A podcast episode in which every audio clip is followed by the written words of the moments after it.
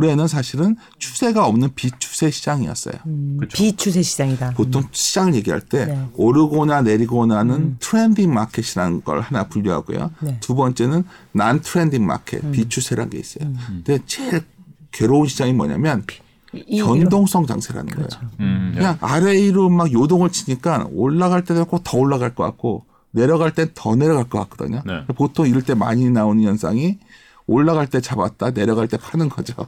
반대 해서는 그렇죠. 안 되는. 예. 이 예. 변성동 장세는 왜 생길까요? 음. 불확실성입니다. 확실성이라는 거는 내가 단 1%라도 지식이 더 있으면 확실해져요. 51대 49는 50대 50보다는 더 확실성의 네. 세계에 가까워지는 겁니다. 근데 지금 왜 불확실하냐?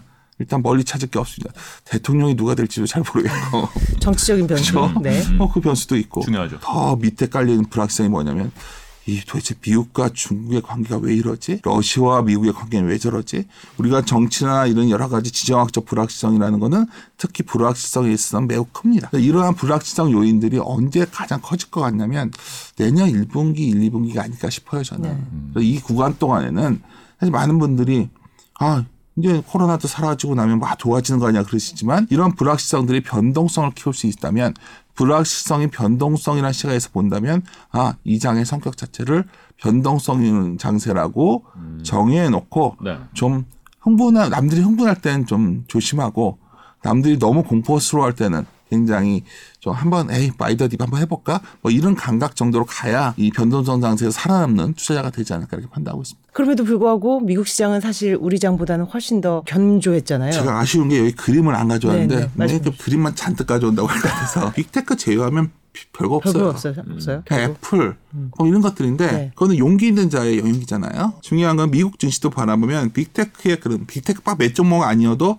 딱 분류해서 데이터를 제가 가끔 보여드리는데 그럼 뭐 그냥 그래요. 음. 비슷해요. 아, 우리가 아는 몇 개의 기업만의 문제였구나. 그 플러스 미국은 금리 상승에 대해서 금융주가 반응을 많이 해줬기 때문에 금융주가 좋았던 게 있고요. 우리 증시도 올해를 놓고 봐도 어떤 분은 올해 증시가 돈 벌기 가장 좋았던 장이라고 얘기해요. 메타버스부터 해서 막 그런 종목들 하던 분들은 야 이렇게 좋은 장에 왜 자꾸 형님은 그런 말씀하십니까? 거 있어요 만나면. 네, 그럼 저는 이제. 맞아요. 정확히 하셔야 돼요.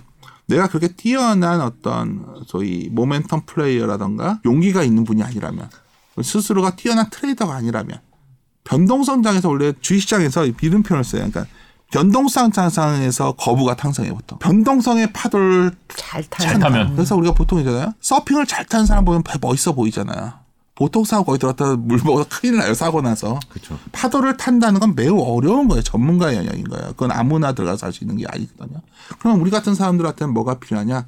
그나마 기회가 되는 거는 덜 터지지만 언제가 혹시나 잘 되려면 장기적으로 볼 거냐? 아니면 지금 thematic에 올라탈 거냐? 저라면 value로 가는 게 맞는 것 같습니다. 왜냐하면 이미 진행이 되고 있고 시장이 아주 불안정하기 때문에 그러한 아까 말했던 워렌 버핏이 말했던 원칙을 되살려 보신다면 투자를 해서 절대 손해 보지 말아에 부합되는 종목들이 나와 있다면 네. 그쪽을 봐야 된다 보고 있고요. 대형주를 봐야 된다. 대형주가 중에 참 어려요. 정확히. 많이 빠진. 제가 좋아하는 초밥집이 있는데 제가 먹는 걸 좋아하기 때문에 성게알을 좋아하니까 하나만 더 주세요. 그렇죠. 네. 저 운이가 좋은데 했더니 종목 하나 찍어 주세요. 정말 그래. 내가 그래서 7년 만에 정말 얘기하다 아유 셰프님 이거 하세요?